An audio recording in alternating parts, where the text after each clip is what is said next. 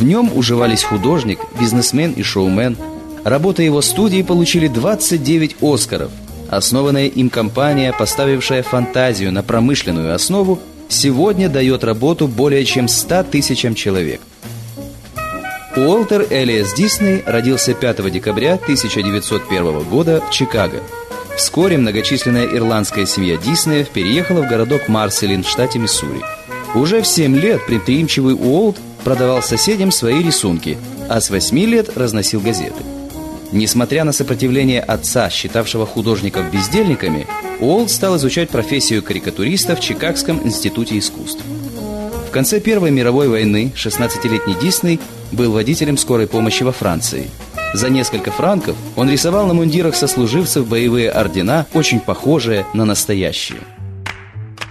После войны Уолт и его друг Юб Айверкс купили подержанную кинокамеру и в гараже стали снимать мультипликационные рекламные ролики. Они придумали веселого кролика Освальда, но некий нью-йоркский делец украл идею у молодых предпринимателей – Обанкротившиеся друзья перебрались в Голливуд, надеясь только на собственное упорство и поддержку старшего брата Уолта Роя.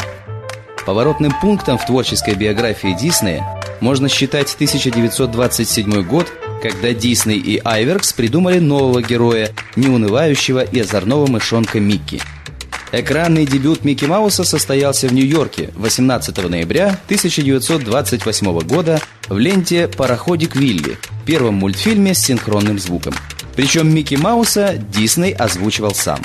Популярность Микки подтолкнула Диснея к созданию новых персонажей. Утенка Дональда Дака, собак Плута и Гуфи.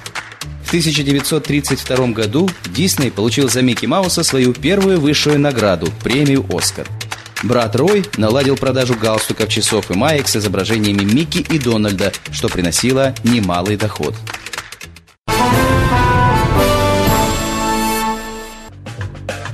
Дисней чурался голливудских сборищ. Для него, по его собственным словам, было важнее лечь пораньше спать и с утра хорошо начать работу. Он говорил, «Я люблю Микки Мауса больше, чем любую женщину, которую когда-либо знал» хотя у него была жена Лилиан Баунс и две дочери. Производство первого полнометражного мультфильма «Белоснежка и семь гномов» при тогдашних технических средствах было титанической работой. Был сделан миллион рисунков, из которых в фильм вошло 250 тысяч.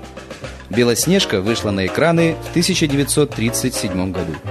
Студия продолжала выпускать полнометражные мультфильмы «Пиноккио», «Дамбо», «Бэмби» и «Фантазия» на музыку Чайковского и Стравинского – Первая удачная попытка раскрыть музыкальную идею через визуальные образы. «Белоснежка» принесла 8 миллионов прибыли. Дисней говорил, «Меня не увлекает обладание деньгами. Я забочусь об их получении, как о рабочем инструменте».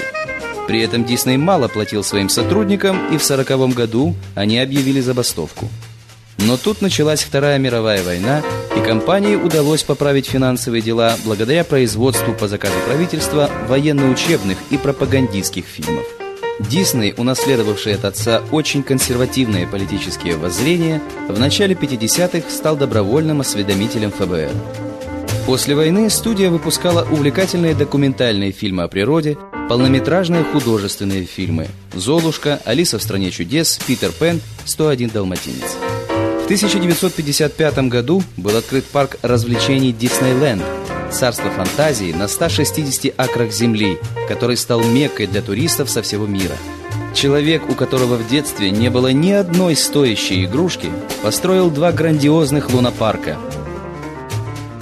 Уолта Диснея не стало 15 декабря 1966 года, когда на восточном побережье США полным ходом шло строительство второго Диснейленда – Газеты писали, Уолт Дисней помог построить современную американскую культуру. И ленты, и парки он создавал, подразумевая лишь одно – это должно быть хорошее, чистое развлечение для всей семьи –